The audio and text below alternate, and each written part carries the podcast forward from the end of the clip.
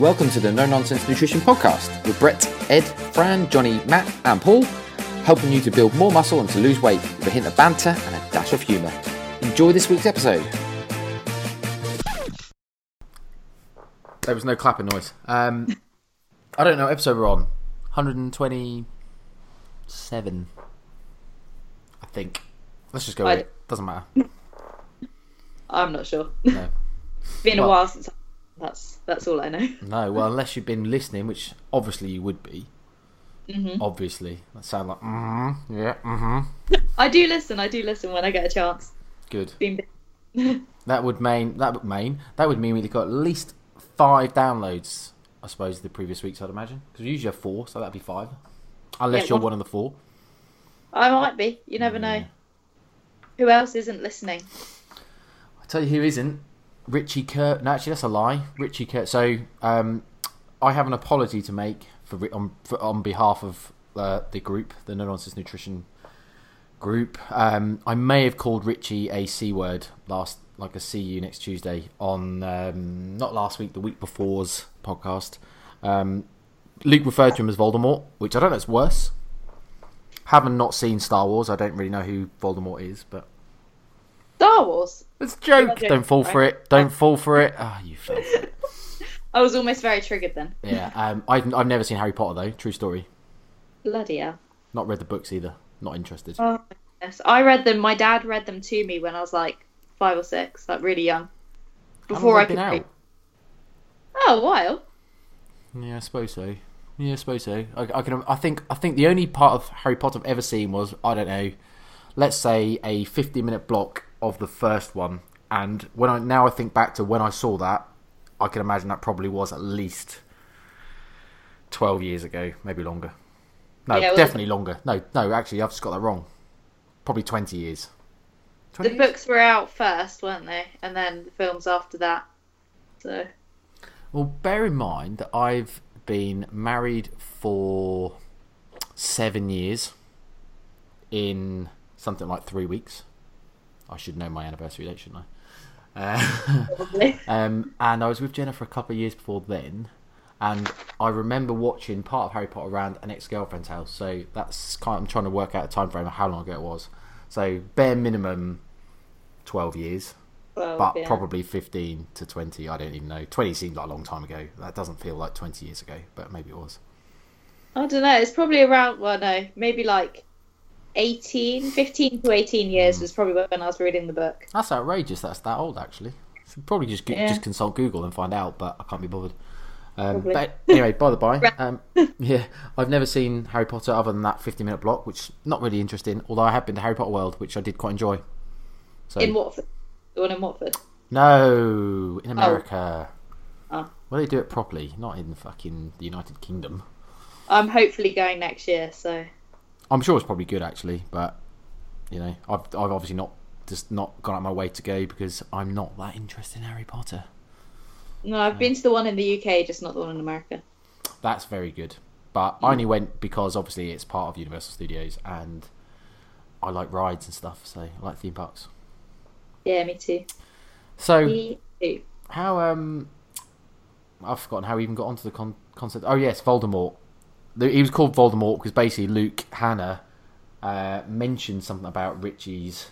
Actually, I should probably just take it all the way back to the start. Basically, Richie got asked on his own podcast what are good podcasts to listen to when he was speaking to um, Rebecca on his, and neither of them, neither shouted us out, which I was furious about. I, I said I don't, I'm not sure we can come back from this, mate, after not giving us a shout out. Yeah, I listen to his podcast as well all the time. I'd recommend him. No, you don't. Oh, not anymore, no. no, no, no. no. No, thank God. So basically, I think Luke wanted to reference him in the one we did, obviously, uh, a week before last on the Game Changers, so the vegan episode we did. Because Yeah. he said basically Richie had a good story about it. I said, no, don't mention his name because he's dead to me. Um, and then Luke decided to refer to him as Voldemort instead because he's the one who can't be named. I don't really get the Harry Potter reference. I'm assuming there's something, in, an internal, like, inside Harry Potter joke there, which I didn't get. But Yeah, well, he who cannot be named is Voldemort, so well, there you go. So yeah. I obviously wouldn't know that, albeit I could probably piece that together. So anyway, so that cut long story short, that's why long, long short story short a long story short that's why I call them a see you next Tuesday. So I felt like maybe it was a bit strong, a bit overreaction. I think I was just hurt and angry, and I lashed out. So Richard Kerwin the second, I don't even know if he's the second, but sounded right. Um, I am sorry, and I profusely apologise. Albeit, I'm still really upset that you didn't shout us out on your own Um, podcast. maybe if he listens to this, he can shout us out on his next episode. Well, he's already tried to. He's already tried this, so he did Ah. shout us out. He shouted the vegan episode out with Luke on his own Instagram stories to basically say, "Go give it a listen." Probably because he felt incredibly guilty. Hmm. So, so he should really. anyway, Francesca, how the devil are you? Obviously, like you said, it's been a while. Yeah. The listeners probably are thinking, "Whatever happened to Fran?" I drowned underneath a mountain of dissertation work and then started my new job on the day I handed my dissertation in. So yeah, it's been um, it's been fairly busy. I got through my dissertation and handed it in a couple of days early, which was nice. Good. And then started working at British Triathlon on the Monday that it was due. Um, and that's what I've been doing since. Did, did- on the dis- on the dissertation? Did you uh, get to a point where you were just like, "Oh, do you know what? I just I could do more for those two days, but I just can't be bothered. I just want to get rid of it." yeah, I submitted it and I thought, oh, I might go back and change a bit or I might add a bit to my discussion. And I just didn't ever go back. Yeah. I just, I thought I'd done as much as I could. And at the end of the day, I just needed to pass the dissertation part to get my master's. So fingers crossed, I get my results on Friday. But fingers crossed, that's all passed, ticked off, and I will be Francesca Bolt MSc. MSc. MSc BSc. Mac MS Nutrition. I thought you said, I thought you said MSc BS. So that's not very, that's not very nice. Well, partly. Mm, Yeah. Yeah, well, I'm, I'm sure there's some stuff in there, regardless of um, how well you might respect some of it. I'm sure there's some parts of the syllabus where you're like, what? Yeah, there was definitely some parts which were just quite dry, I suppose, after you've worked with people to then go right back to the theory that they teach. It's kind of like, yeah, that doesn't always play out in practice quite as perfectly as you teach it, but yeah.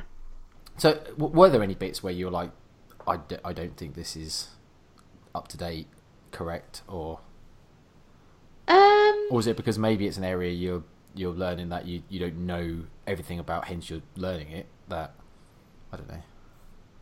It was more. It was just some of the, um, I suppose, more practical side of things. I felt like they didn't really teach us how to, like, work with a person. They kind of taught us a theory. So, like, um, these are the things that you would look for, and these are the things you'd talk about with an athlete. But they didn't really ever kind of give us much. I don't know, hands hands on. You know, like Yeah, God, that was a loud firework in the background. sure, it's a firework. I think so.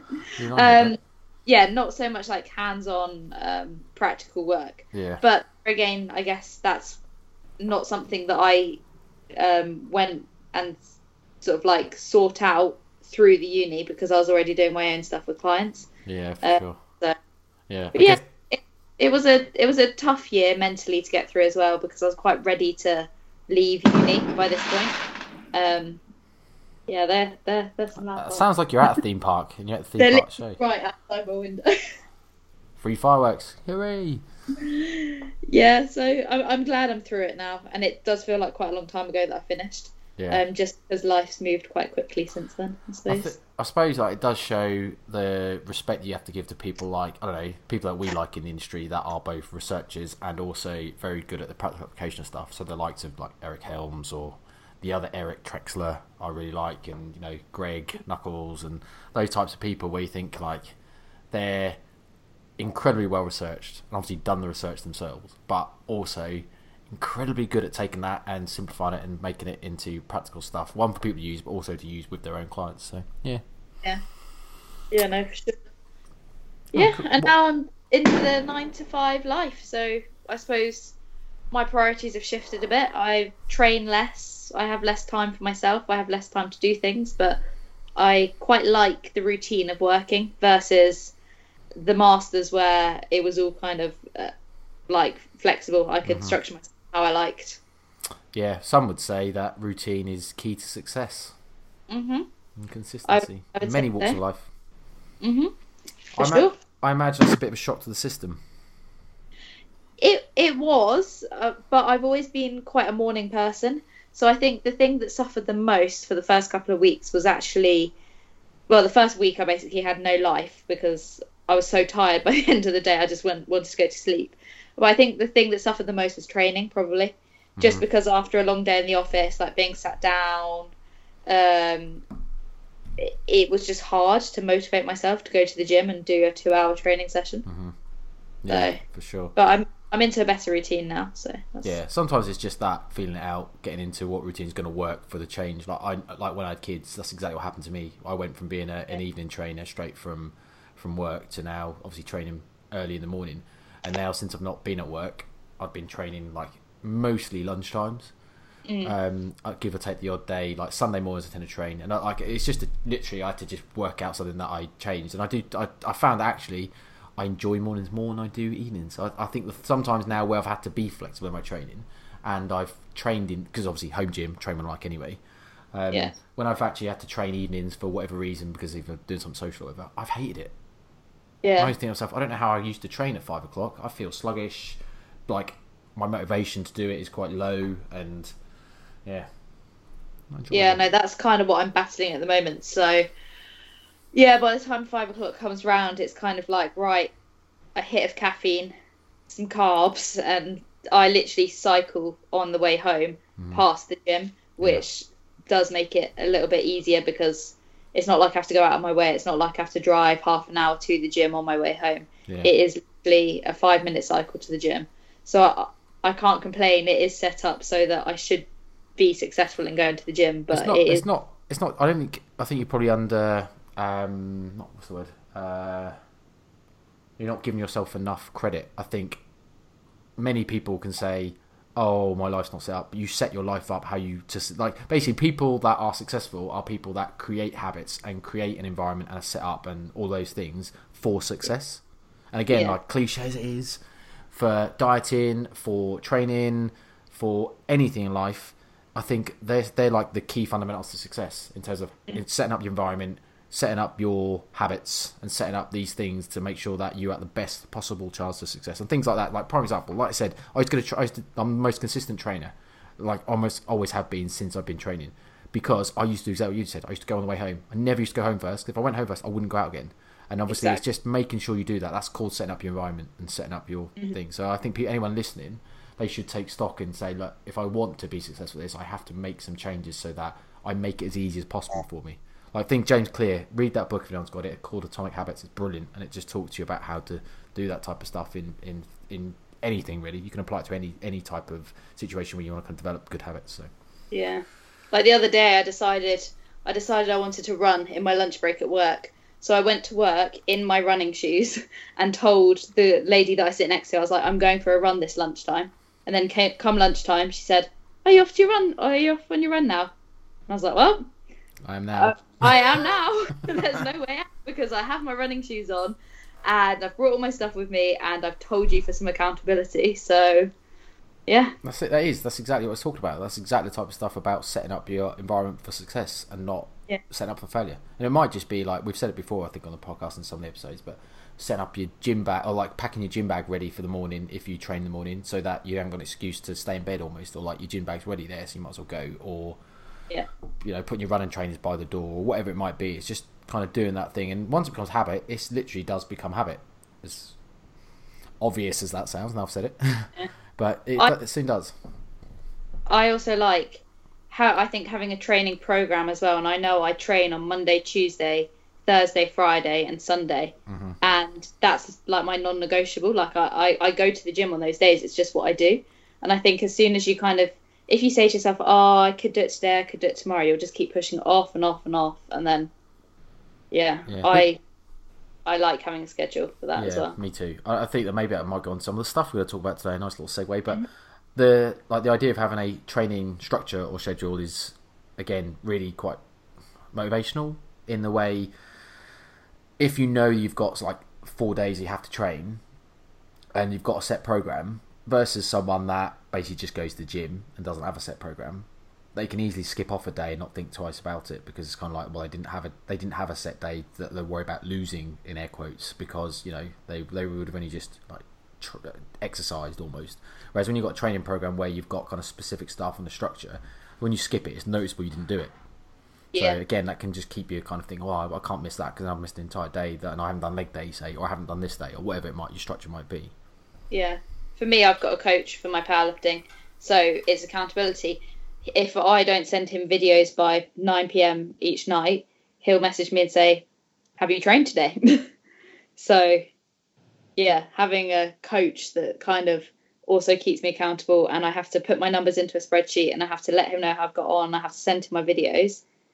And if I don't, then yeah, what's the point in having a coach, really? I mean, uh, there might be people that obviously don't want to coach or don't want to be quite so structured, which is fine. But I suppose, like, if they also want to have some level of success or you know, kind of create those habits, then even if it's just a case of like you, like you say, non-negotiables, I train four days a week and that's it. Mm-hmm. And obviously, you, you've got to tick it off whenever you end up doing them, kind of thing. Or it might be like you train Monday, Tuesday, Thursday, Friday, and that's non-negotiable because that's what you do, and the rest of the time you do what you like. Again, Yeah. there could be some simple habits to set up. Anyway, we, we kind of digress, um, Mm-hmm. albeit useful, I think. Um, in terms of today, then, is it, oh, actually, all right. Before we go on today, what we could talk about? Anything else happen new? People listening? Um, not really. No. Oh, oh, actually, um, I'm starting a new role tomorrow in my job. Um, so Already? I was working. I was working in the memberships department, and then a role came up in the performance department um, within British Triathlon. Um, so I applied and got that role. Um, so I'm going to be. I think I don't even know what my official job title is, um, but basically the youth um, GB squads or the youth um, squads that are hopefully going to go on and develop and become Olympians and all of these grand plans. Um, I'm basically coordinating um, their season and their training and their camps. I get to go on their camps with them, and hopefully, I get to cook with them and teach them life skills and yeah, pretty much be them like mother figure on the camps, but also organize their races, make sure they're having good seasons, make sure they're set up to go to university and things like oh, that wow. Well, congrats. that's that starts tomorrow. Hence why I was quite keen to get an early night tonight, or I will be getting an early night tonight. Yeah, for sure. Oh, that's amazing. Well, that'd tomorrow. be cool. Um, all right. Well, then, without further ado, without keeping Mm-hmm. you too much longer, um, we today are going to talk about nutrition for bulking, massing. I suppose the term for people that I mean, most people don't know what that term means, but basically trying to gain muscle. And I, like, we've got a few ideas, obviously, we want to speak about, but let's just see how the conversation goes. Okay. Um, so I suppose like I see it as a couple of ways to look at. it. Obviously, nutrition for for like basically in terms of like what you should eat is one thing, but I think we should probably expand it in a bit more in terms of because basically the reason this has come up because someone asked us to do like, as a topic. So, but I think we probably expand it a bit more around kind of like maybe some of the the pitfalls, some of the mindset stuff in terms of the challenges you might have from a mindset perspective, especially if you've been overweight in the past. Um, there'll be a lot of people probably that have lost weight, dieted, and now want to obviously, you know, maybe reach that goal and they want to improve their physique by increasing the muscle mass and stuff. So, obviously, I think that'd be worth talking about. Um, where do we start? Where do you want to start? Uh, so how? So I suppose how does someone go about starting a bulk? Where where is the point where you say, right, today this is where I'm going to Yeah. bulk? I suppose. Yeah. Start at the beginning. Yeah. Um, okay. I let I'll chip in then, and then let's just see where this goes. So, in terms of like where people start for a bulk, I personally feel like it's going to differ, obviously, from person to person almost. Um, Mainly because you know the the the situation or the context that I just kind of said about someone maybe dieting to lose weight, and then obviously looking to put on some muscle mass. They might start at a completely different pace than someone that has never dieted before. Um, always been lean, say as an example, and want to put on, you know, like come to say, oh, you know, I want to put on some muscle mass. Mainly because, um, in terms of like when I say starting pace, I suppose I mean like body fat or body composition. So they might both hold the same muscle mass, but I can imagine that someone that's dieted for a long time might still be con- consider consider holding considerably some body fat compared to someone who's lean and never dieted.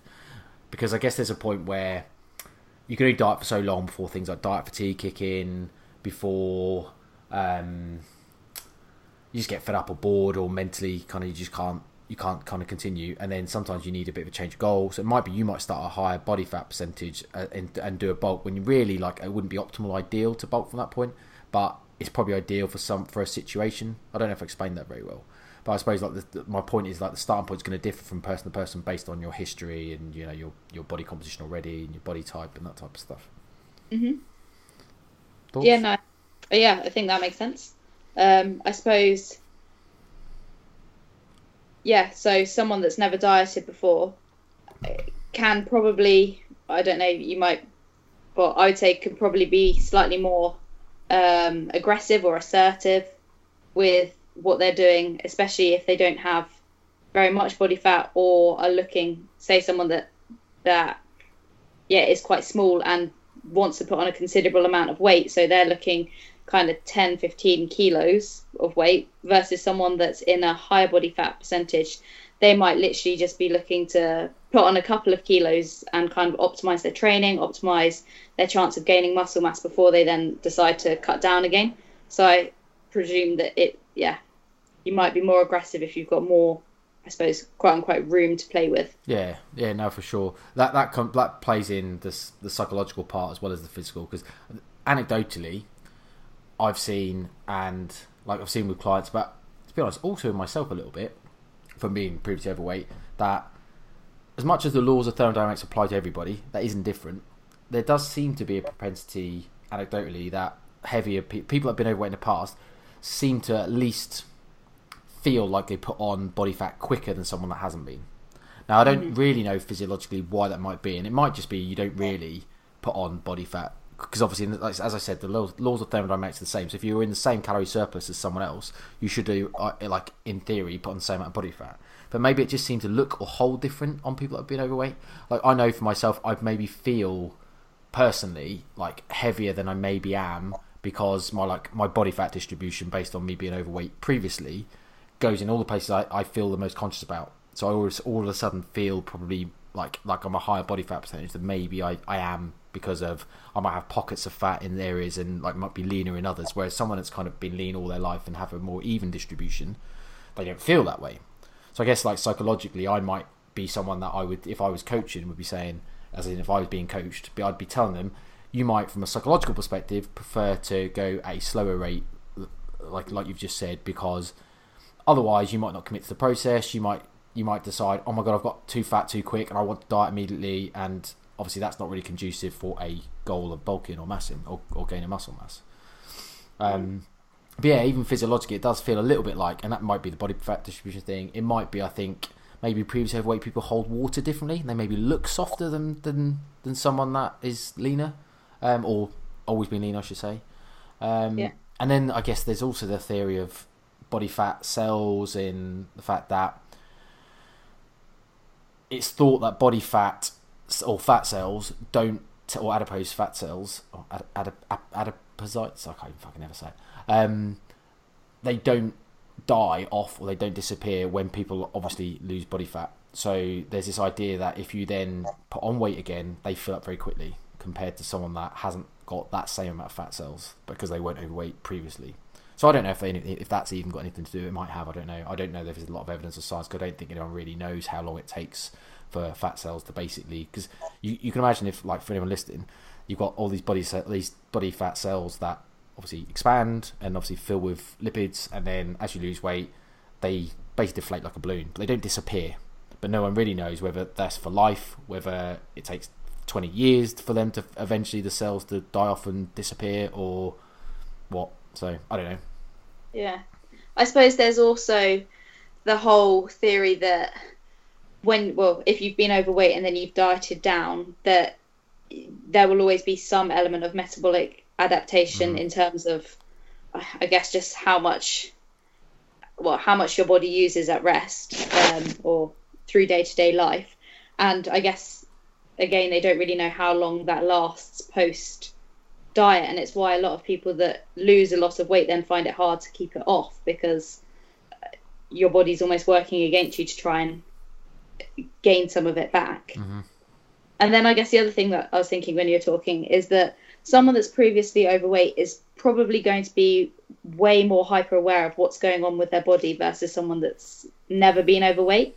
So you can imagine it's almost like you're because you've been there and you don't want to get back to that point, you kind of almost overanalyze and you over critique yourself and you kind of pick apart yourself when you're putting on weight. Whereas someone that's um, that's always been lean all their life kind of doesn't have that fear of getting mm-hmm. really fat because they've never kind of been bigger. Yeah, for sure. So I guess in terms of like, I absolutely yeah, I get that. Does that, that certainly aligns with what I was saying around things like my own psychology and body fat distribution, that type of stuff. It, completely mm. aligns with that. So in terms of like rates of gain, then, so what should what what do we recommend as coaches? People kind of look at in terms of general scale weight gain, say, because obviously muscle mass is a or, or, muscle building is quite a slow process anyway. We've said that enough times on the podcast. Um, there's loads of ways you can measure. The, there's loads of metrics you can use basically to, to kind of judge progress in terms of a bulk. But if we're talking mm-hmm. specifically about scale weight, what do you recommend as a rate of gain? So I think firstly, it's important for people to, I suppose, come to terms with the fact that when you go into a surplus or go into a bulk or go into a gaining phase, whatever you want to call it, often that scale is going to jump up um, a little bit at the beginning, just because as soon as you start to eat more, you start to have what you have more glycogen stores, uh, you have you hold on to a little bit more water, you've got more food weight in your stomach, all of those factors that will mean that the scale weight jumps up a little bit. So I think you can almost disregard what happens within those first two to four weeks um, in terms of like actual quote unquote like fat gain or muscle mass gain or that sort of thing.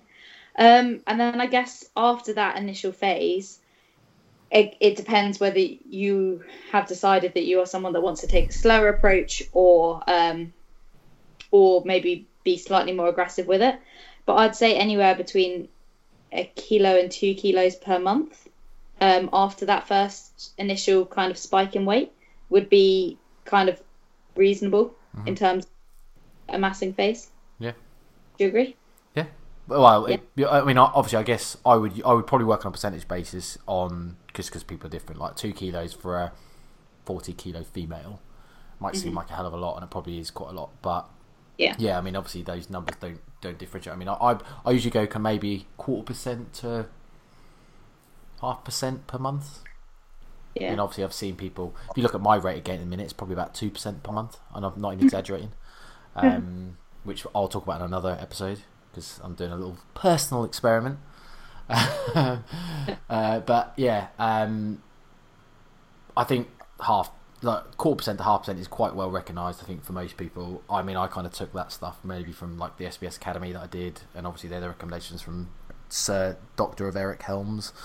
Um, and I kind of think, yeah, that feels like a. De- I mean, obviously, so if you're like I don't know, say a two hundred pound male, decent sized male, you know, what's that? That's a pound. A, no, what's that? So that's half would be one. Yeah, half a pound a month. Oh, were they one pound a month? Fuck me, Mike. Why can't I work that out that easily? I've got an A level in maths and I can't work it out. Was it? Did you say half a percent? So, so yeah, half percent. So half that'd be two one. That, yeah, so a pound a month. Yeah. I don't know why it's so bad to so difficult to work out. Um, it probably seems like I don't know. I'd say that seems quite slow. I think you could probably push it up depending on your goals and how much. Well, yeah, depending on your goals, I think you could probably push it up yeah. a little more than that. Uh, well, it, obviously, a, a, half percent is the slower end, and yeah. when you say it like, "Oh, a pound a month seems quite slow," it it is slow, definitely. Um, yeah. I think that would be if you were looking to minimise any fat gain. Yeah. Yeah.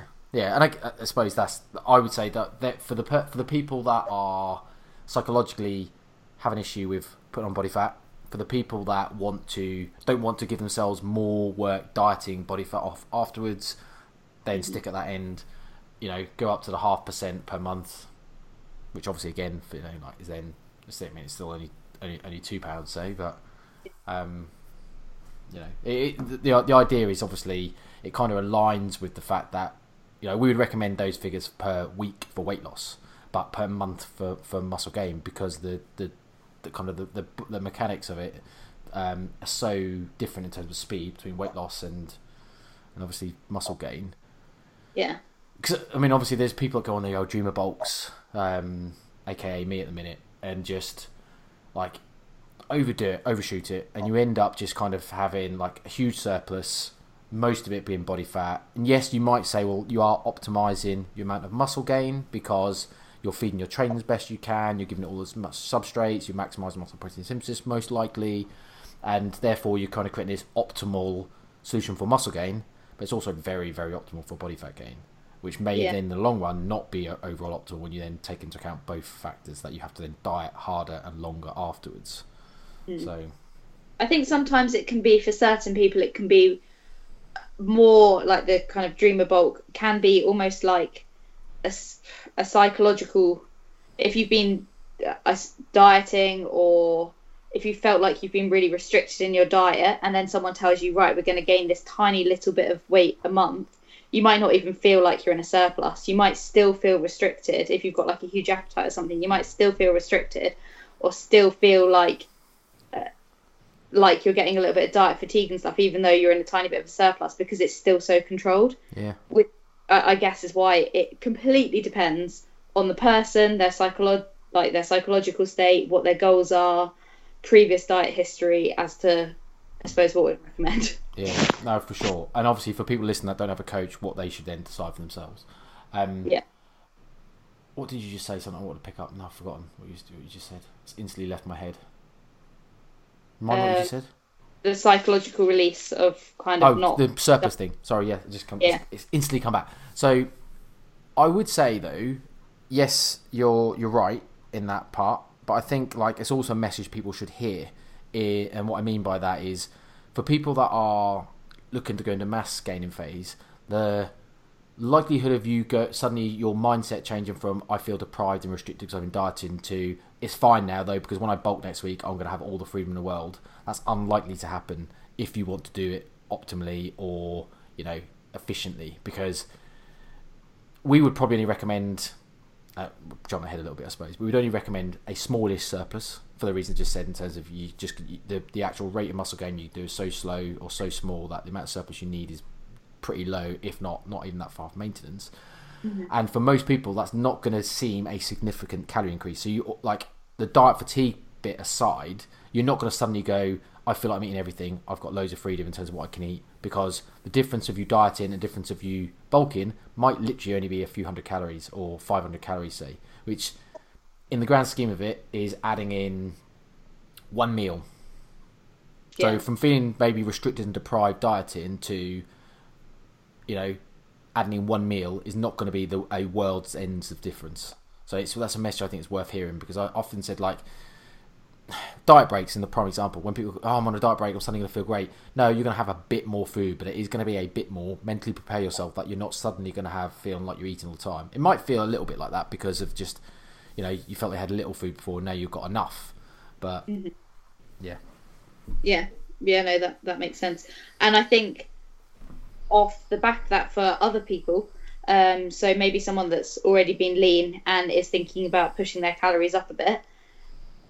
Sometimes you can push your calories up and not see much progress or not see much. Um, so when we're saying, oh, you only need to eat a little bit more, sometimes you'll eat a little bit more and your body will adapt to that, and then you have to eat a little bit more and a little bit more, a little bit more, and that's where you kind of get those guys that are hard gainers or those guys that are eating so much food but seemingly not gaining much weight at all. Um, yeah, I suppose that's another thing to consider that your body, like it adapts to dieting, it doesn't adapt as much to overeating, but you do tend to lose a bit more energy through heat, lose a bit more energy through moving. When you're carrying a bit more weight around, you burn more energy just doing day to day tasks. Um, so yeah, I suppose knowing when to when to like when you hit a plateau, when to push calories up as well. Yeah, no, that that's a fair point, and I'm glad you said about the fact that people adapt. Like people tend to adapt quite well downwards in terms of dieting, but you do get some people that adapt really well upwards, but it's probably less common. More like our bodies tend to, on the whole, don't like to. They deal with um, overeating a lot worse than they do under eating, as in their bodies adapt quite well to under eating uh, to ma- to maintain calorie balance and basically kind of not starvation mode, but adapt to, to basically create less of a deficit because it doesn't want to starve to death basically. Whereas Mm-hmm. overeat it seems to have not so much of an issue in putting on body fat Yeah. for most people. There are some people that are just freaks that are just you know, like suddenly going to overdrive and, like you say, just seem to be able to push their calories up way, way above what they were like maybe maintaining on because they just seem to adapt, like you say. But I would say that's less common in my experience than, and I think the research says that as well. I think it's yeah, I would say it's definitely less common, but I think it's more common for someone that's probably been lean all their life to run into that problem in terms of having to push their calories up a bit more. Yeah. I'd, Um, I'd probably agree, although I can't say I know any research on it, if I'm honest, or whether that's evidence No, maybe or not. that's anecdotal, but I think there is. I, am not. I I do. I do agree. Yeah, But I, like I said, I don't. I don't know whether that's like because the term hard gain is sometimes you're like, oh man, I find it really struggle to put on weight, and then you find they just don't eat enough. And it's not. It's not that they're really eating much more than anyone else. They just tend to have really shit appetites, and Yeah. you know they they say they're eating all the time, but when you actually look at a food diary, they like eat one meal a day of junk food, which equates to a couple thousand calories, and then they don't eat the rest of the time. But there is there is research that looks at like say you take a population and then you feed them all a thousand calories over their maintenance for X amount of period, and some of them gain loads of weight and some Mm-hmm. Oh, of them sure. gain barely any at all. There, there was um, there was research between uh, not monozygotic. What's the opposite of identical? Identical twins, basically. They had obviously there was research twins who did exactly that, and even the twins differed with the same genetics almost, which is weird. Yeah, yeah, and uh, like on a very, um, I suppose, a small, small study that we did just during my masters, we overfed people by uh, forty percent for two weeks, and we had a bunch of people that gained no weight at all through those two weeks, and that was like weighing them first thing in the morning on the same calibrated scales and giving them their food for the day every day, and them eating it. Um, so we prepared it all, and they went away and ate it some people put on a couple of kilos and some people put on nothing at all. It was mad. We were like mind blown that these people had eaten so much and hmm. literally gained no weight. Unless they're chucking their lunch in the bin because they don't want to take it to school. We were so I like I'm, that. I'm that- joking. I'm joking. No, that is a fair point, but we were selective in terms of our participants, and most of them were like PhD students that understood the, I suppose, the importance of adherence to the study. Um, so ordinarily, if I saw a study, I would say, "Oh yeah," but maybe they weren't actually eating all the food. But we were like pretty confident that everyone was eating what we were giving them. Well, I, I, joke really, but I suppose I mean the only thing I would say I joke, but then criticising myself slightly about joking. There's people that know they shouldn't smoke and they, they do. So Yeah. you know, it's It just- is true. If I saw a study and the results seemed really like whack, or oh, they were eating a thousand calories more and they didn't gain weight, I would say, Yeah. I don't. I don't I- think that's. I don't think that's outli That I don't, I don't think that's complete. That's not whack. The, what you're saying anyway, because they, there's plenty of other research um, or clinical studies that are trials that have done exactly the same, and like Yeah.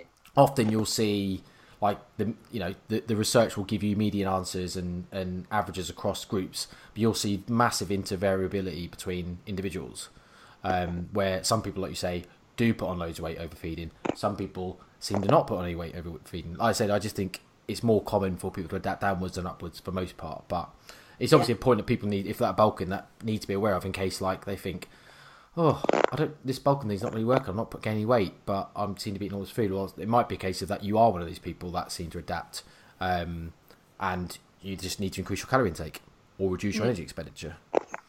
I suppose that comes on to um, another point that we kind of talked about before in terms of other ways that people can track the progress of their bulk, um, i.e., gym performance. So you might be someone that is eating more and your weight doesn't seem to be moving up, but all of your lifts are shooting up, your intensity in the gym's improving, and like other markers are just like flying. Um, so yeah, it might not all be about scale weight. No, for sure. I mean, it might be your clothes fit better. Like, Yeah. there might be a case of like your scale weight's not going up, but all of a sudden the the, the clothing fits differently than it did before.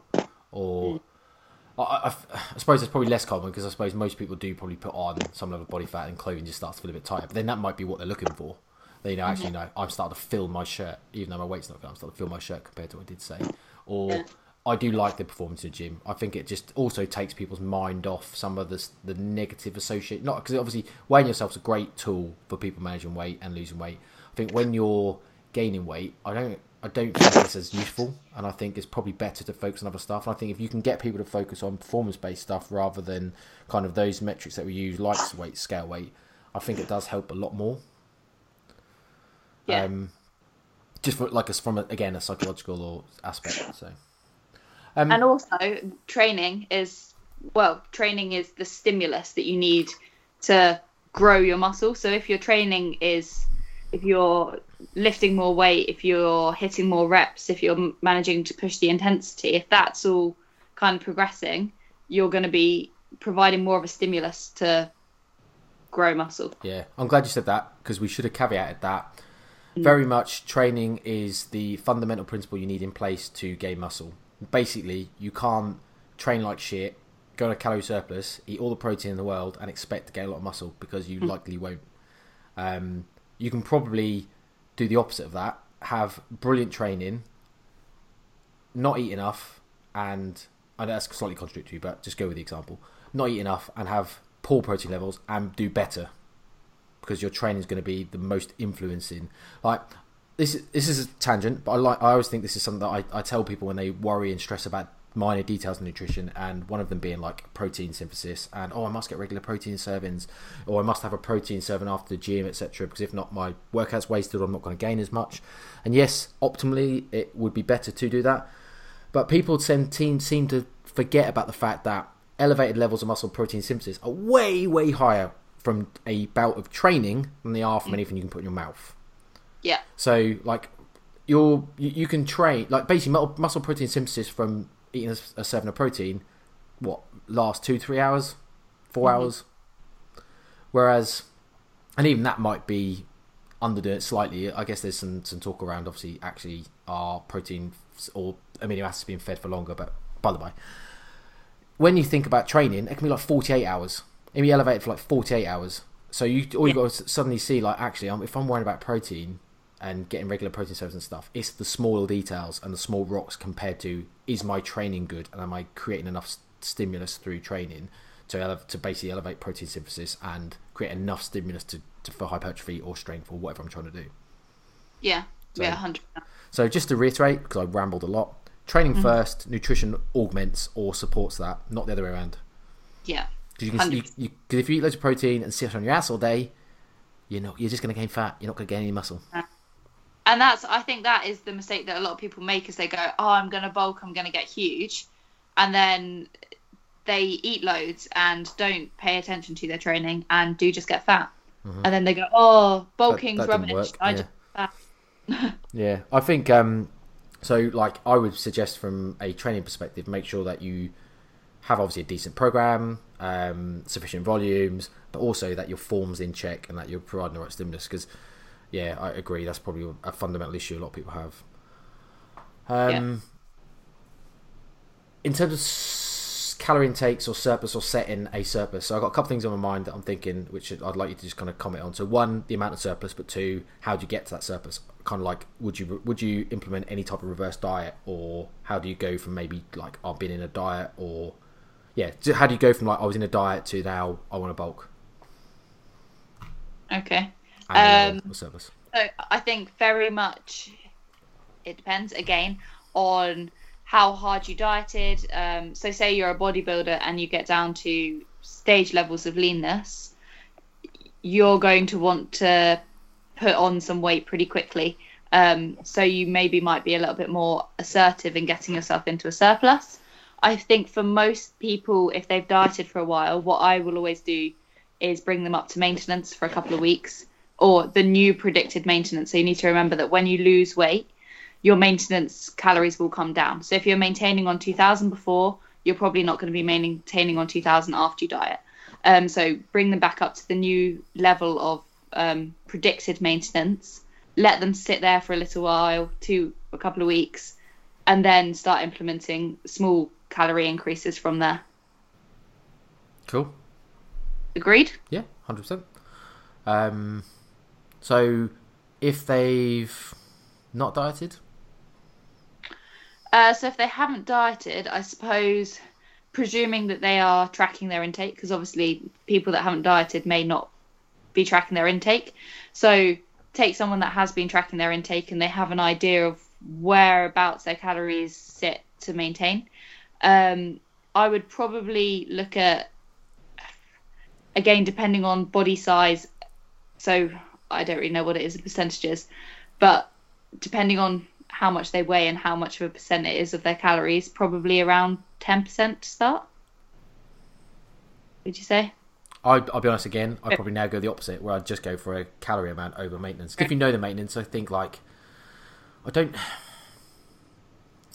Don't know actually. Maybe correct. No, I think normally I would probably just go, in my opinion, and it is again individualized based on many factors, psychological and physiological and stuff as well. But usually it works out around two, three, four, maybe 500 calorie surplus rather than a percentage as such. Albeit, I think I would probably agree in the principle of that if you're a smaller female, as an extreme example, I would go on the lower side. Then I wouldn't be probably put most people on a 500 calorie surplus as a female if their intake is only a thousand anyway to maintain originally. Yeah. quite a big no, I. I would usually do a calorie amount as well, but I was trying to work out what it would be as a percent. Yeah, yeah. So I, I'm really, I don't really ever consider a calorie amount when I'm setting people's kind of like like massing or bulking calories. I use uh, sorry a percentage. I usually just go with a straight calorie figure, but I adjust it based on my gut feel really on terms of you know the things I've just said. Yeah, and I suppose how well, well, a, a range of factors. If this person is lean and wants to start into a massing phase, you might go straight in for 400, 500 calories. Um, but if someone's coming out of a diet, you might be more conservative. Or if someone has that fear of gaining body fat um, because they've been previously overweight or just has a fear of gaining weight, then you might start more conservative, like 100 to 200 calories. So yeah, it depends on the person as well, very much so. I was going to try and find um, the, the study, but I can't get into my. Um, ah, I can't get into my study files to check the name of it, but I can't remember what it was called now. But I'm sure it was a study by Schoenfeld where they compared groups of people and fed, basically overfed one group by something like, I don't know, 600 calories, another group by 200. I'm just plucking numbers off, but I think they're about right. Um, and they basically measured the body composition before and after in terms of how much lean body mass they put on and how much body fat. And there was basically almost very little difference between the two. I think it was Schoenfeld. Correct me if you know the study I'm talking about, or whether. Uh, I don't off the top of my head. Okay. No. But I think so. Essentially, what that and this is why I tend to go at the smaller surplus side, i.e., like the couple of hundred for most, because you know that research kind of shows you that the more you overeat, you just put on a higher uh, proportion or ratio of body fat. Then so like a couple hundred surplus for most people is enough because one, you're not in a deficit anymore, so you shouldn't really be kind of you know by by definition you're in an energy maintenance or surplus at least. So your training should be all right as long as you kind of probably periodize your nutrition well enough to support your training. Um, and obviously you've got all your form things down and stuff we already talked about. And you then got a few extra substrates to probably help with like an increased response to MPS because obviously we know that MPS is decreased when you're in a deficit, even with the same amount of protein servings and stuff, or the, you know the same amount of um, protein stimulus.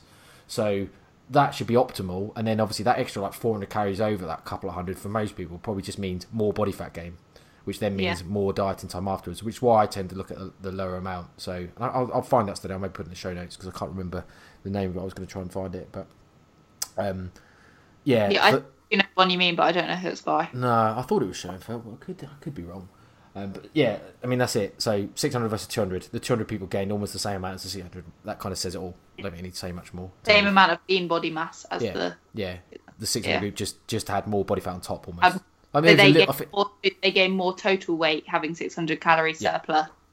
Just the same amount of lean body, yeah, mass. and I'm I'm assuming most people aren't looking to gain just body weight. They're gain, they're looking to gain lean lean body mass. So Mm-hmm. Uh, It depends if you're what your goals are. A lot of the powerlifters I know, they just want to get get yeah, up well, the that, that's that's a fair So, consideration. Yeah. yeah. absolutely. So we're I'm assuming body composition. If you're looking Yeah. for potentially performance, or even like if you're coming out of a bodybuilding show, like you say, hormonally and to get back to a better health, they probably want to get back like put on body fat because Mm-hmm. they want to obviously get to a, a, a place of more healthfulness. And obviously a mm-hmm. powerlifter wants to be heavier, so basically they can shift more weight on the platform. Yeah. So it's worth that's a good consideration worth pointing out. Yeah. Yeah, no, for sure. Okay, so a couple hundred calorie surplus, or maybe a bit more, but obviously again depending. In terms of, so I've kind of already talked a little bit around protein servings and meal frequency. What are your mm-hmm. thoughts on considerations for that? So I tend, I tend to. Uh, sorry, can I can I can I stop your thoughts actually and just Yeah. go back a step in terms of amounts of protein, and then maybe Uh-huh. just go straight into how you Yeah. distribute it and stuff, if you would. Okay. I missed that bit out. It's Um, probably people, people want to know. So I was going to say, what I tend, what we tend to do when people are in a deficit is have protein more on the higher end, just because research has shown that that's going to help reduce muscle mass loss and also has a satiating effect. Um, and so usually around, I usually go for like two grams per kilo um, when people are dieting.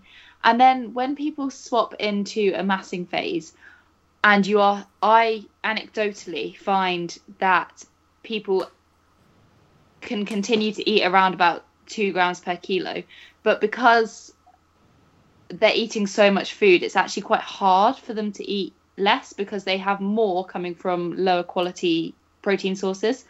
So for example you have you get protein from pasta you get protein from bread you get protein from all sorts of other sources vegetables that mm. aren't high quality protein sources. And when you put someone on more calories you have more protein coming from those less high quality sources so i tend to leave people's protein targets around about the same and they don't actually need that two grams per kilo of high quality protein but by leaving their protein total goal at two grams, it means that you're getting at least between 1.6 and 1.8 grams of high quality protein. Yeah. So you're basically I but I no, you did. You did perfectly. So I surmise that as that, if I understand it, you leave their protein probably higher than you think they need on a bulk because they need less protein in your eyes, or which is you know aligns of the research. Um, Yeah. When they're bulking than compared to dieting, um, to create a little buffer basically for the residual protein you get in poorer quality sources like the vegetables, like you, like you know, like you say, a forty gram protein meal in a in a chicken, vegetables, and whatever else like rice. There's protein in the rice. There's protein in the vegetables, and obviously they're not as good a quality. So that might only be 35 grams is actually good quality, and five grams and the rest of it isn't as good. So you're just basically creating a buffer to allow they make sure they still get enough quality protein. Yeah, exactly that. And I also think that people struggle if you bring their protein goal down, they struggle to actually keep their protein that low because of all of the other because of all the other sources of protein coming in. Yeah, yeah. I mean, I guess there's an element as well, is if you are one of those people that don't have a great appetite, keeping protein higher on a bulk isn't probably conducive to, to obviously helping manage that appetite. Mm. Because obviously you're going to basically make yourself feel fuller when you're trying to get more food in.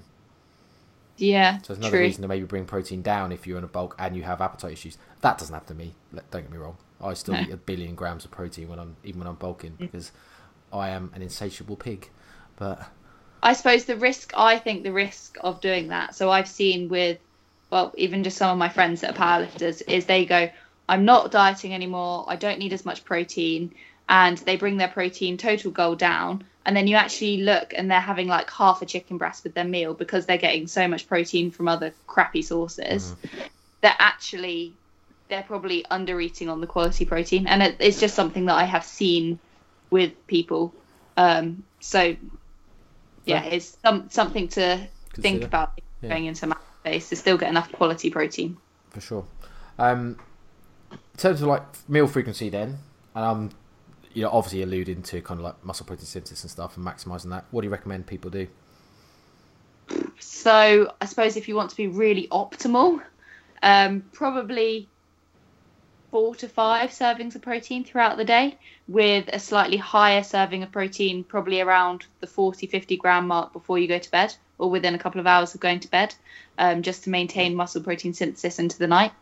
Um, would be optimal. Uh, and I guess the thing to stress is, like we've already alluded to with the training stuff, is if that doesn't fit your lifestyle, then it's not the end of the world. You, you're not going to like not not gain muscle at all because you can't have five. You can only fit in three meals a day, for example. Um, but yeah, if you wanted to be completely optimal between four and five, There's an argument, I suppose, like the difference between someone not doing that and someone doing it for optimality purposes might even be immeasurable. Certainly in the short term, even over many years, it might still be quite immeasurable. That's how. Mhm. That's how. Like we don't mechanistically, it makes sense to, to do what you've just said, but Yeah. there's no really long, longitudinal studies that show if you do this, you're going to gain five pounds more muscle over five years. Like it might even Yeah. be you might gain fifty grams of muscle more Mm. over five years, which none of us would even notice. So no. Like, oh, the, oth- the other thing would be to try and leave it three to four hours between your servings. why is that? Beautiful. Um, so once you spike muscle protein synthesis, um, oh god, I don't know how to describe it in like an easy. Is it like once you spike it, um, it then needs to come back down below the threshold. So the amino acids in like the amino acid pool needs to come back down below the threshold to then respike it. So if you just kind of maintain a level of constant well if you maintain a level of constant protein feeding your body isn't as sensitive to the protein feedings did i is that I think so. Yeah. Pretty They- much. they- yeah, yeah. So to put it into kind of an not analogy into context, I suppose for people, if uh, people didn't understand, they they they have in air quotes they have done a study. because I can't remember the study authors were, but where they did exactly that, where they basically gave people like protein servings and watched the response to the positive side of muscle building, i.e., protein synthesis. Um, And they compared them to groups where they pulsed the same amount of protein over longer periods, and there was a reduced overall response in the pulsing group compared to the people that waited out like what we call the refractory period, of basically three or four Yeah. hours to let you know, like you say, it to go back the amino acids to go back to baseline, um, to then spike it again. So optimally, you would do that. But I Mhm. think, like you say, I just want to reiterate for people the adherence part, and if it don't suit your lifetime, don't stress about it because the difference is again going to be like hardly anything. I think it's way more complex than that anyway, and that's obviously mechanistically Yeah. sounds like quite.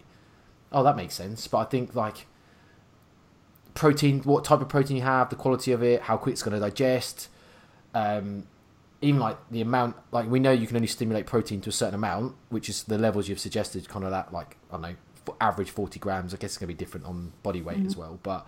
Um, you know, just say average forty grams. If someone eats eighty grams, that means forty grams wasted. Well, well, no, that protein is still digested and used, and there's still some some ideas that oh, is, that are those amino acids going to sl- just slowly feed through and just digest slower and still get used for muscle building? Well, potentially yes. So that's why it's, I think it's way more complicated. and People probably shouldn't stress about this type of stuff. Just do what do like aim for optimal maybe if just just because obviously that's all we can base stuff on in terms of the research and stuff that we do know. But certainly don't stress about it. Is no what I'm rambling Agree. about. I'd say if people want uh, take home, the thing that you should probably try and focus on is getting at least well three to four optimal five doses of protein of thirty to fifty grams in one serving, thirty to forty probably grams in a serving, and make sure it's from a high quality. So dairy, animal products like meat, eggs, um, whey protein. You've clearly not watched the Game Changers. You're Oh, so God. your science is so outdated. There's I'm so Netflix now. anti-vegan, aren't I?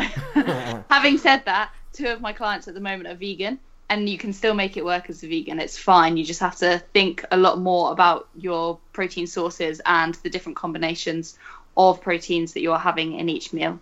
I- I'm not anti-vegan at all. We're not. We had oh, the amount of caveats we had to do on the episode with Luke because we didn't want to come across as vegan bigots. But um, I, the thing I do find with vegans and vegetarians in terms of trying to optimize like protein intake, it's just so hard to do from the vegan sources without carrying along additional calories from other macronutrients. hmm because there's so few like high quality other than soy there's so few high quality protein sources that you know that doesn't come with like fucking loads of carbs especially or some Yeah. fats but usually carbs so I'd like, say a lot of them tend to eat a higher carbohydrate diet because a lot of the protein comes along with carbs. yeah So I maybe use a higher carbohydrate, lower fat approach with my vegan clients. just to keep calories in check yeah keep calories in check. or if they happen to be lucky enough to be on a reasonable amount of calories, then obviously just making sure that their fats are... that is bloody hell. uh, fireworks going off in the background.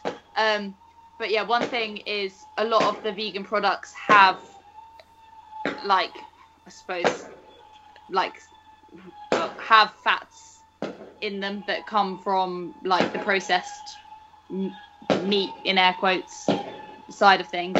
So one thing I do try to do with some of my vegan clients is get them to try and minimize the fat that they get from those sorts of products and actually make sure that they do include some quote unquote again healthy fat sources such as like nuts or avocados just to make sure that they're getting a good profile of fats not just kind of the stuff that you find in the fake meat products. Yeah, because obviously they like they tend to add a lot of additional um, fats into those meat products. I was in fact looking just today at uh, like Beyond Burger. I think it was the brand. I can't remember. Yeah. But I was looking in them in Tesco's today, and they had like various different plant-based like meats, steaks, and burgers and stuff. And I was just kind of looking at some of the ingredients, and obviously they're all very high fat content because one, they obviously they need to make them taste better. yeah Um, which obviously I guess is probably difficult from just plant-based sources to make them taste like one more like meat, but also actually make them taste alright.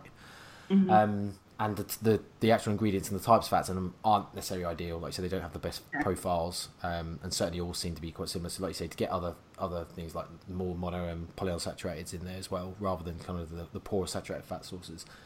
yeah I, con- I concur. Uh, I've had the same conversations. So. yeah Um. Okay, cool. T- covered that one off. T- so we've also talked already about kind of appetite and protein.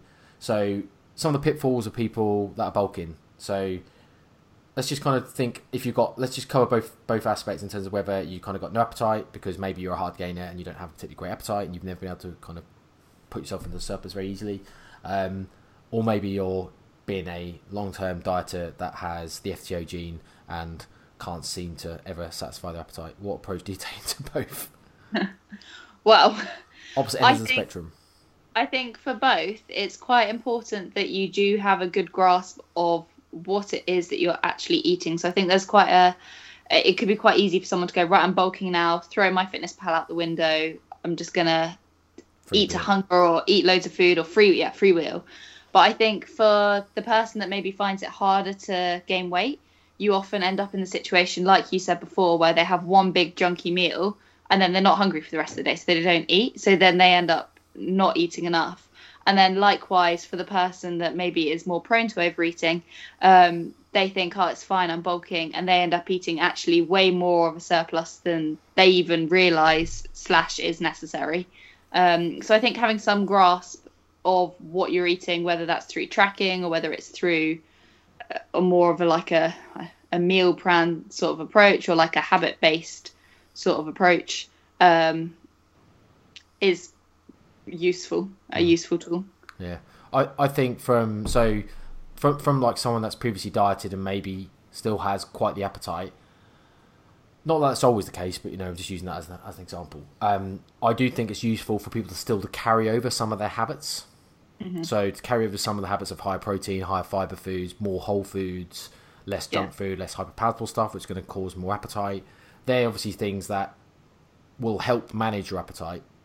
So if you're bulking and you're struggling to even maintain a, as we said already, a not a, a hugely high caloric intake, because we're not suggesting everyone goes into the dream of bulk and have a huge surplus, then carrying some of the is going to be good. And basically the opposite, if you're, in my opinion, if you're like a hard gainer or don't have a big appetite, maybe you don't eat so much protein, um, as long as you covered your requirements that we already talked about, and maybe don't eat so much high fiber stuff. Make sure you still get enough micronutrition in, but you can probably afford to have some more hyper, hyper palatable stuff or some easier stuff to, to consume that isn't gonna that's gonna basically help you eat more, like more liquid calories, more junk foods, more that type of stuff, which is the opposite we do if you're if you've kind of got appetite issues. So Yeah. Yeah. One major thing, one mistake I have seen people make when going into a bulking phase and they are maybe a hard bulker or they're trying to eat lots of hyperpalatable food to get calories in is still make sure that you're not a, I mean a dick with your food quality basically you still need fiber otherwise you're going to really struggle um, and not have a good time at all. And you still need to have some micronutrients in your diet. Like you do still need to have some vitamins and minerals Mm. coming from your foods. Like basically, don't be a dick with your diet. Yeah. like don't eat like a child. Um, still make sure that you do cover basic nutrition, which is yeah, getting some vegetables in, making sure you have some fiber. Um, yeah, Yeah. Those people just have a bit more freedom, but it doesn't mean, like you say, you've got all of the freedom to be a dick.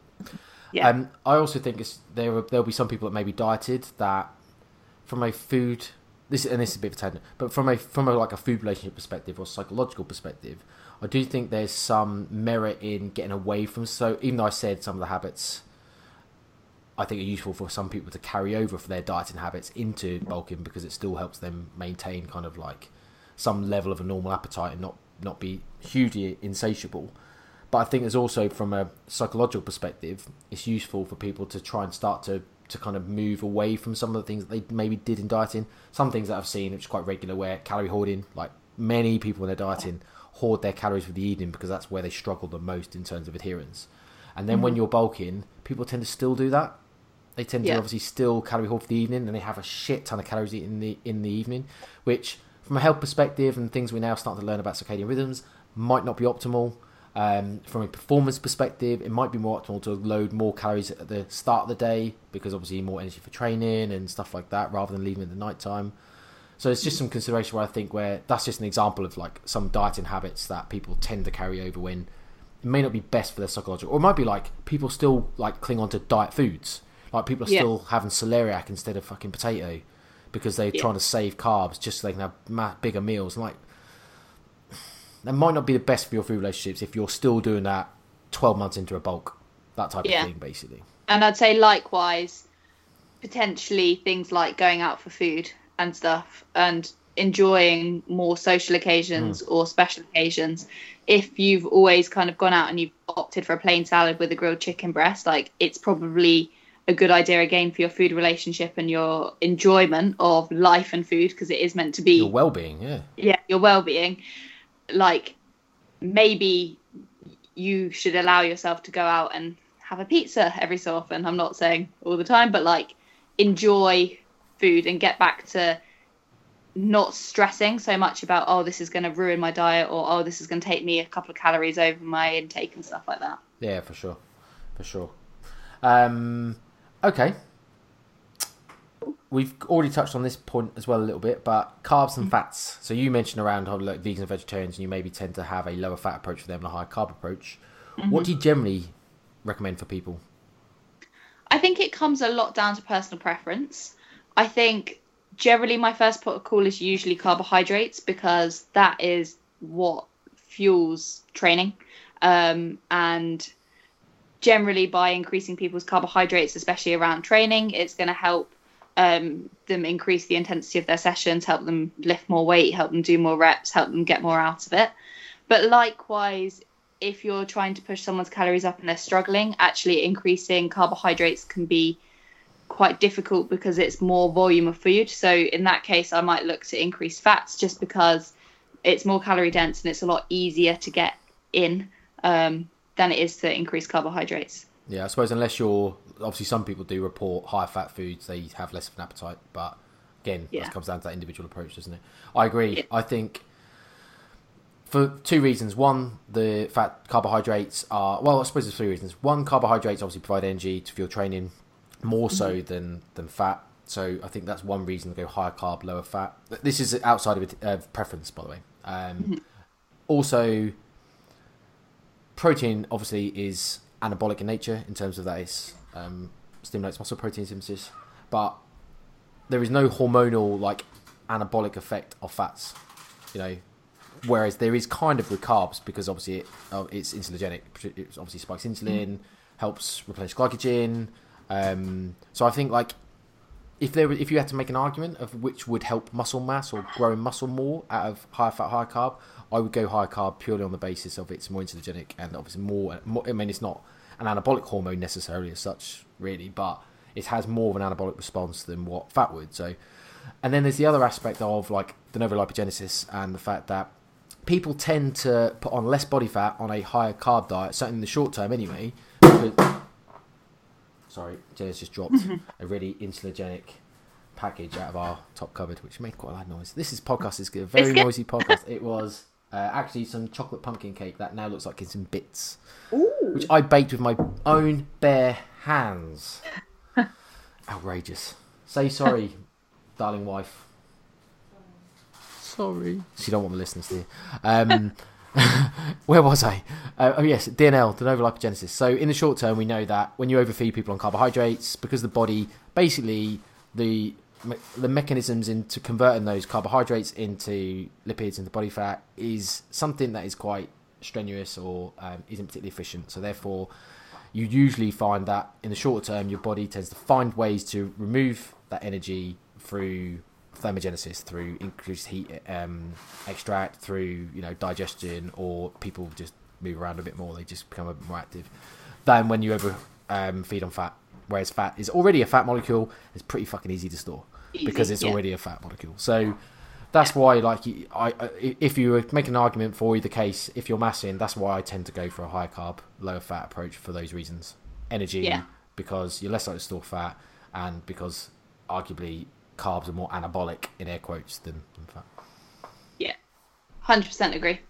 Um, just trying to think. The only the only caveat to that, or not even a caveat, but I would say if you've had someone, or if I've had someone that's dieting, particularly a female, and they've had to bring their fat intake down really low, below what we would consider optimal for health, I would also look to bring that back up to an optimal for health. So kind of 0.8 grams per kilo or so um, Yeah. level, as well as increasing carbohydrates. Yeah, it might. I mean, Yeah. it might be that that doesn't for some people if they're on low calories because you're you're kind of setting that fat amount for health reasons at a minimum. Really, it might actually mean that's not really low low fat or a high carb approach because they don't have enough calories to have a bulk of carbs. It might be more fifty, like a, a more even ratio, or it might be that a higher fat if they're on really low calories.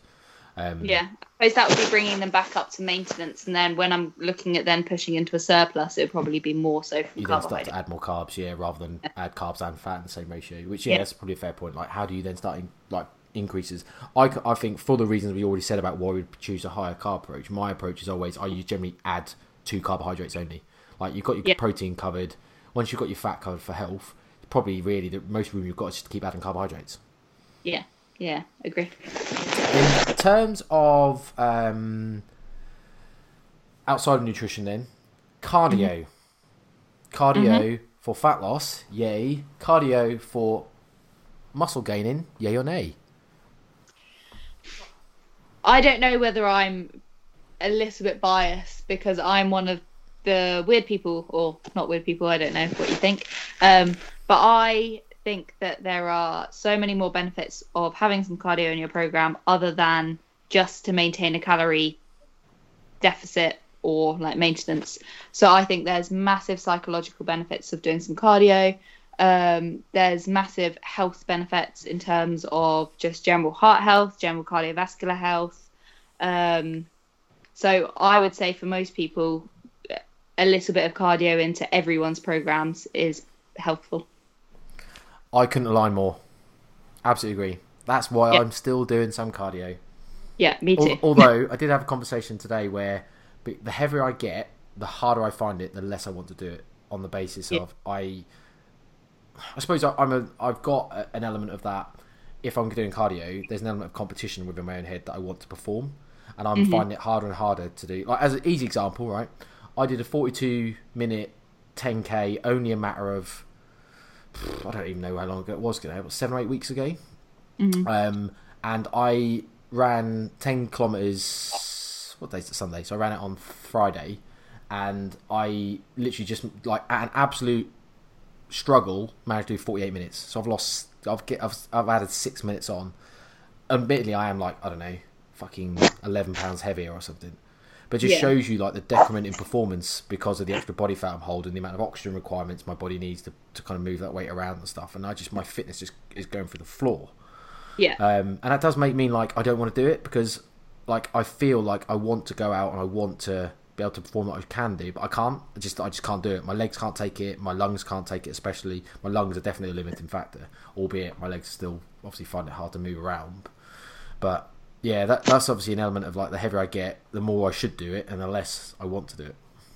Very similar with me. Like I said at the beginning, I went for a run during the week, and the last time I was good at running, I was a good ten, possibly even 15 kilos lighter than I am now. Mm. And it just completely changes the movement. Like, I feel like I'm plodding, whereas before I used to like Bambi along. And yeah. I know that I train for completely different goals, but it is being heavier makes cardio harder for sure. Yeah. I, I, just, I just, the conversation I had today with my training partner is like, I just find it difficult to go out and just leisurely do it. Like I mm-hmm. find it difficult to go out and because what I could do is go. I'm not going to even measure my time or my performance, and I'm just going to go out and I'm just going to run and just do it at a pace that's comfortable and enjoy it. But I just find that difficult. I just, for me, like I don't enjoy running that way. I need, I don't really enjoy running full stop. And I've said about the podcast before, but I think everyone's a liar. They say they enjoy running, but there's obviously aspects of it I like, like runners high, which is a real thing. Um, yeah. Which is obviously aligned with your point around doing it for well-being and mental health and stuff like that. I think there's a huge thing in that, um, the positive benefits of doing it. Um, but the physical part of running, I don't like it. I almost need the com- competitive side for my brain to be able to, to do it. Like for me to be motivated to do it, I need to have this competitive side of like times to beat or you know like get a good time. If I if I just went out and didn't measure my time, I think I'd just struggle to be motivated to do it. Yeah, yeah. No, I'm I'm quite similar because I'm quite geeky with the data, mm. and like I struggle to uh, the same go out for something leisurely, especially when it comes to running and cycling. But things that I can do leisurely are things like swimming because I've never been competitive at swimming. I've never been particularly good, so I can swim just for pure pleasure, mm. and I can probably do something like a spin class just for pure pleasure. It's only when I go back to doing things I used to be good at that I then struggle with my competitive side.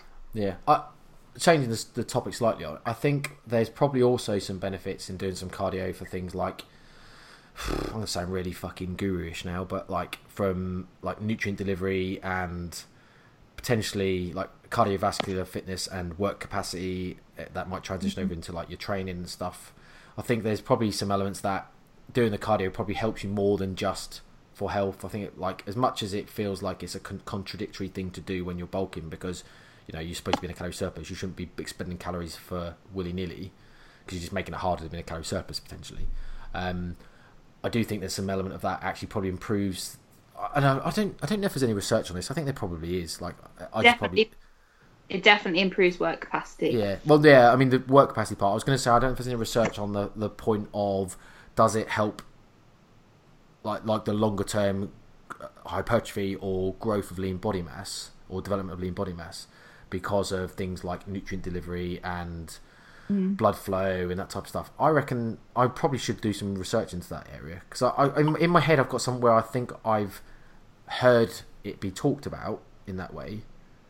I think in terms of blood flow delivery, I know that uh, again I can't quote a paper off the top of my head, but I think there's stuff around on like an like an active recovery day by increasing blood flow around the muscles that have worked, just that aiding recovery and therefore being able to go back into the gym and train harder. Yeah, for sure, and that's that's that's one part of it, definitely. Yeah. yeah. So that, obviously that's one way it would probably improve performance for people because you recover better.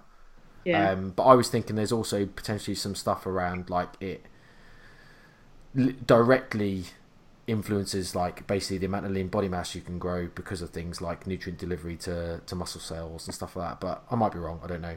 It'd be interesting to, to get someone that knows way more than obviously I do on it and, and talk about yeah. it. Or I could just do more research myself. But regardless, yeah, makes sense. So yeah, no. Yeah, now well, I want to go and read.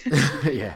Um, I have to stick something for my Mendeley now. I'm going to try and find a load of stuff for it. Um, but yeah, no, I think it, again, it's just another reason why I think I would still include it. I mean, obviously, just to put in the context, I'm not saying include excessive amounts because for the reasons I said around kind of maintain the calorie surplus, not creating too much fatigue and taking away from your gym sessions, especially if like you tend to find like the low like cardio base that involves more the lower half, like especially running can be really detrimental to like lower body hypertrophy because you just tire yourself out. Like running does create quite a lot of eccentric damage, which creates a lot of DOMS, um, delayed onset muscle soreness, which then might take away from your your gym performance. I find that if I run, I have to really strategically place this 10k run I'm doing once a week in my because it does. If I did it any other time than the one opportunity I've got, I would struggle to then get my leg sessions done properly. Like to train twice a week on legs and then do running. So you might Yeah. find that the the form of cardio you do might be influenced like, or might be better influenced on your training, i.e., do like cycling because there's usually unless you kind of you know you wear um, cleats and obviously you have your your uh, pedals stuck to your feet where you then obviously are there's a pulling motion in cycling so you do cause a bit of eccentric damage for the most part there's way less eccentric damage and therefore less DOMs than it would be in cycling say than running because running you're constantly having to like stop momentum so there's this like eccentric moment on your quads where they just hurt like if you if you don't run and you go run for a what like if you haven't run for ages and you go for a run you tend to find you get like really bad sore quads and hip flexors like for the first couple of times I was dead. I Yeah. had to squat on the day after I ran because I just didn't strategically place it at all. I thought, oh, I'll just go out for a nice little 20 minute jog in my lunch break. And my squat session was shite. yeah exactly so you do have to worry about that Very sore.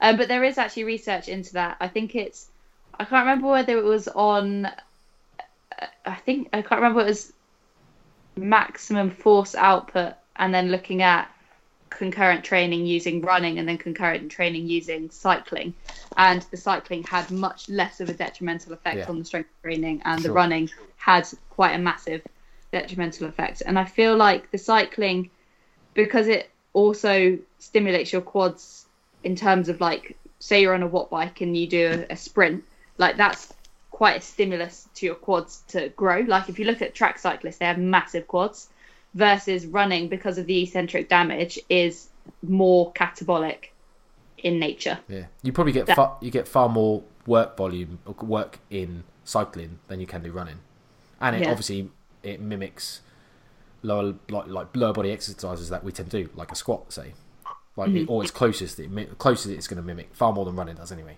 yeah sure So yeah, good reasons. I think because this has turned out a lot longer than I thought, but I think it's been some Yeah. absolute golden information in that. i think we've done Um, well And I think we've covered off everything I wanted to talk about. So, um, anything you think of? Anything else? i think we've covered pretty much everything it's made me hungry Lucky enough, I ate just before, as you know. yeah Um, so I yeah, just to reiterate, don't eat too much. Like a sensible surplus, I think is a good thing. Don't worry too much about protein, um, Mm-hmm. timing. Um, as in, as in, like yes, try and space it out. But most people do it quite naturally. You know, you have breakfast, lunch, and dinner, maybe a snack before bed. If you can kind of get protein served into that, you you're for the most part doing all right. Just basically, Mm-hmm. if you're looking at optimally gaining muscle, it's probably best not to have all of your 200 grams of protein in one meal at midday, kind of thing. But although you still could, and I don't think it'd be huge problems. But by the by, um, yeah, and obviously we're giving you some tips around appetite and managing that a little bit, and whether you should include maybe, or we told you obviously about your carbs and fats ratio. Go for preference, but we tend to prefer a higher carb approach. But again, it's probably not going to be a night and day difference between the two. So again, adherence and uh, preference going to probably overrule anything that we've said. And probably recommend doing some form of cardio unless you really fucking hate it and then don't want to. But I think there's, like you say, I want to reiterate your ever so um, valid point of there's more benefits to doing cardio than just um, keeping body fat down, dieting, or even uh, enhancing muscle mass. There's way more to it from from a health perspective and also psychological health, well-being, mental health, that type of stuff. yeah Cool. boom Um, there is no good product, bad product, unless you've got any off the top of your head you can think of, because I didn't try any many new products this week that I can think of that are worth talking about. So I don't think I've tried anything new really. Oh, I've brought myself a slow cooker, and Mm. if anyone follows me on Instagram, I've literally been going on about it. Well, I feel like I've been going on about it loads. you're Uh, late to the party. Like I've been doing, I've been doing slow cookers since 2001.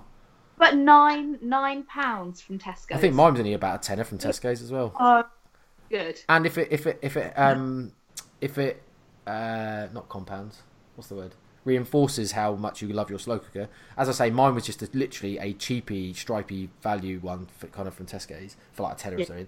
And I've had it literally for about 15 years and it's still going. So Yeah. I love it. I can't believe I'm this late to the party. I can't believe I went through all my student years but never never used. I also made- noticed you made some pulled chicken in it, Yeah, I did. which I which I again I've well I've done every day.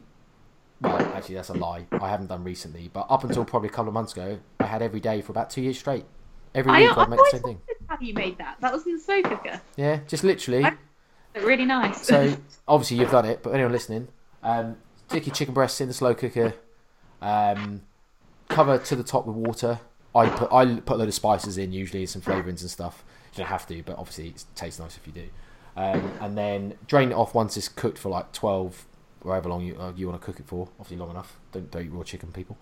Um, And then, um, literally, if you get a, you don't have to. You can do it with my fork. If you get like a whisk, like, um, electric whisk, it will pull that shred that chicken in about four seconds. It's amazing, Oh. and you just got shredded chicken in four seconds. Just goes Yeah. done. And then obviously just stick in whatever flavours or sauces you want. I, to be honest, I tend to just have it like as it is, and then put my sauce on it when I eat it, rather yeah. than mix the sauce in first. But obviously you can just put in like a bottle of barbecue sauce or hot sauce or whatever you fancy in. I if you- mine in the barbecue sauce. So I put in the slow cooker. I put the chicken breast, covered it in barbecue sauce, and then a bit of water just so it covered the top. Yeah. And I then when do- you press it down, it absorbs all of that. Yeah. Thick. Well, try try it the other way. Like if you literally, what I tend to do is I put my chicken in, cover it with whatever spices I'm using, so it kind of almost like slightly marinates in, but doesn't really much because obviously I don't leave it long enough to do it. But I then just pour boiling water over it, so Yeah. um, just so it just about just about covers the chicken, and then cooks it from there. And then I just drain the water off and then shred it with a whisk, Ah, um, and then add my sauce afterwards. So well, yeah, that's my good product for the week. okay, bad product. Got Yeah, bad product. Uh, Anything you tried that you thought was shit?